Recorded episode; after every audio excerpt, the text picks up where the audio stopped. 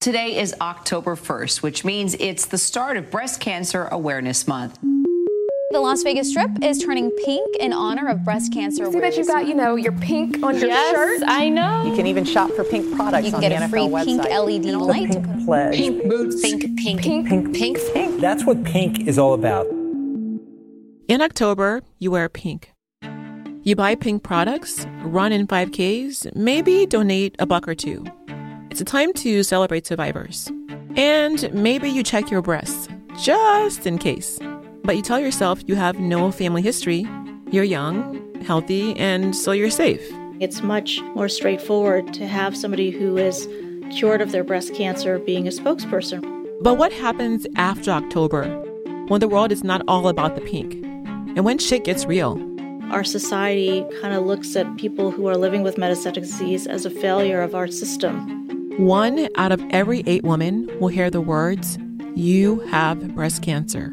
And 30% of those women will become metastatic. Stage four is otherwise known as metastatic breast cancer, and that's breast cancer that's spread outside of the breast. At the end of the day, when people die of breast cancer, for the most part, they're dying of metastatic breast cancer. And they are often dismissed. I was basically ignored by my doctor. Their care is delayed. By the time they took me seriously, it had already spread all over my body. They're denied a chance. They do their cost benefit analysis. Cheaper dead than alive. This is the story of breast cancer that no one wants to tell.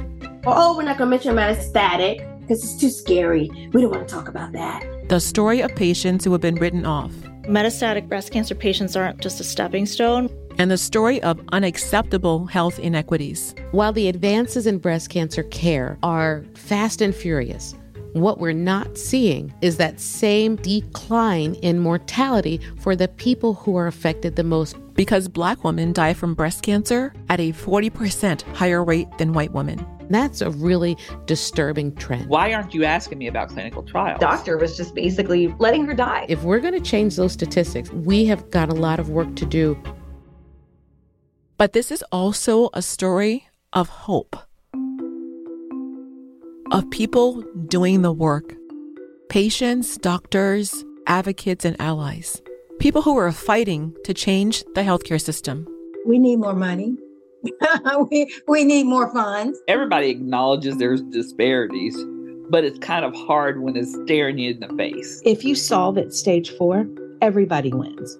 I'm Mae McCarmo, and I know this story all too well. At 32 years old, I found a mass in my breast, but doctors dismissed my concerns. Over six months, the lump doubled in size. I'm alive today because I pushed to be heard. I'm sharing this story so that someday we won't have to push. We'll just be heard. This is Denied, a three part series from Offscript Health about metastatic breast cancer and the patients who refuse to be left behind any longer. Listen and subscribe wherever you get your podcasts.